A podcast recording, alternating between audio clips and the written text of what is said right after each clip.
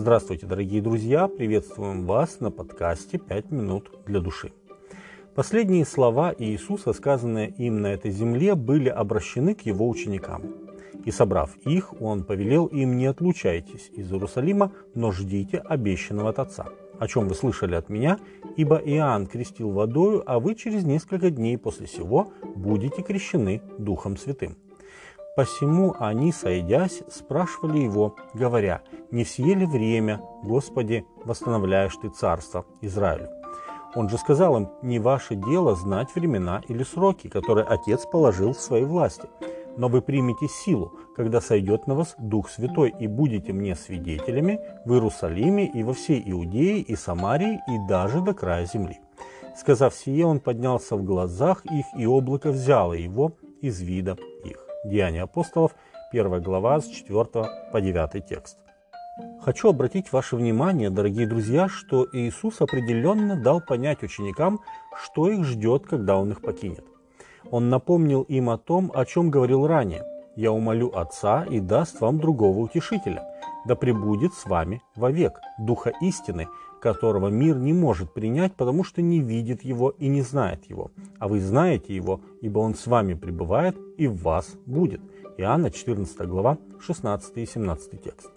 Чуть позже Иисус сказал, «Когда же придет Утешитель, которого я пошлю вам от Отца, Дух истины, который от Отца исходит, он будет свидетельствовать о мне, а также и вы будете свидетельствовать, потому что вы сначала со мною». Иоанна 15 глава 26 и 27 текст. Свидетельство. Вот та задача, которую Господь поставил пред учениками и которую они могли выполнить только будучи крещенными Духом Святым. Само понятие свидетельства включает в себя некую юридическую составляющую. Свидетельству можно доверять, во-первых, потому что свидетели говорят о том, что они видели и слышали. 1 Иоанна 1.3. А во-вторых, их свидетельство подтверждалось свидетельством других людей. Как известно, если два или более говорят одно, то это более похоже на истину, чем когда каждый говорит свое и свидетельства этих людей расходятся. Для судебного разбирательства по еврейскому закону необходимо было как минимум два свидетеля. Иисус же позаботился о том, чтобы у него было великое множество свидетелей, которые вскоре и поведали миру о том, что Иисус из Назарета – это и есть обещанный Мессия – и Спаситель. Книга «Деяния апостолов» представляет из себя описание свидетельства. Кстати, в самой этой книге более 30 раз говорится о свидетельстве. И если внимательно прочитать это повествование, то мы увидим, что последнее завещание Иисуса Христа ученикам исполнилось именно так, как он предсказывал. Свидетельство учеников было похоже на круги на воде, которые расходятся во все стороны. Иисус сказал, «Вы будете мне свидетелями в Иерусалиме, в Иудее, Самарии и даже до края земли». Деяние 1.8. Сразу после Пятидесятницы, когда Дух Святой сошел на учеников, они стали проповедовать и свидетельствовать в Иерусалиме. Церковь очень быстро росла, и так продолжалось некоторое время до убиения Стефана, который пострадал за свидетельство о Христе.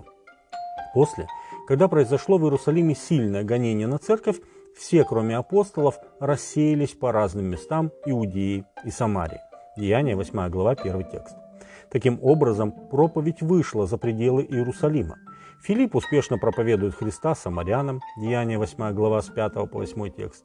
Некоторые ушли еще дальше и поселились в Финикии, на Кипре и в Антиохии, где также проповедовали. Деяние 11 глава 19 текст. Варнава и Павел проповедуют на Кипре и в Каппадокии, позже Павел, Сила, Тимофей, Тит и множество других проповедников Христовых в течение всего нескольких десятилетий охватили практически всю Римскую империю свидетельством Христовым. Сегодня перед христианами стоит та же задача, что и перед апостолами – принять силу Святого Духа и быть свидетелями о своем Господе. Это та благородная миссия, которую Господь возлагает на каждого своего ученика, чтобы быстрее наступило время пришествия Христа. Ведь сам Иисус сказал, что Он придет тогда, когда проповедано будет Евангелие по всей земле во свидетельство всем народам. Матфея 24, 14. С вами были «Пять минут для души» и пастор Александр Гломоздинов. thank you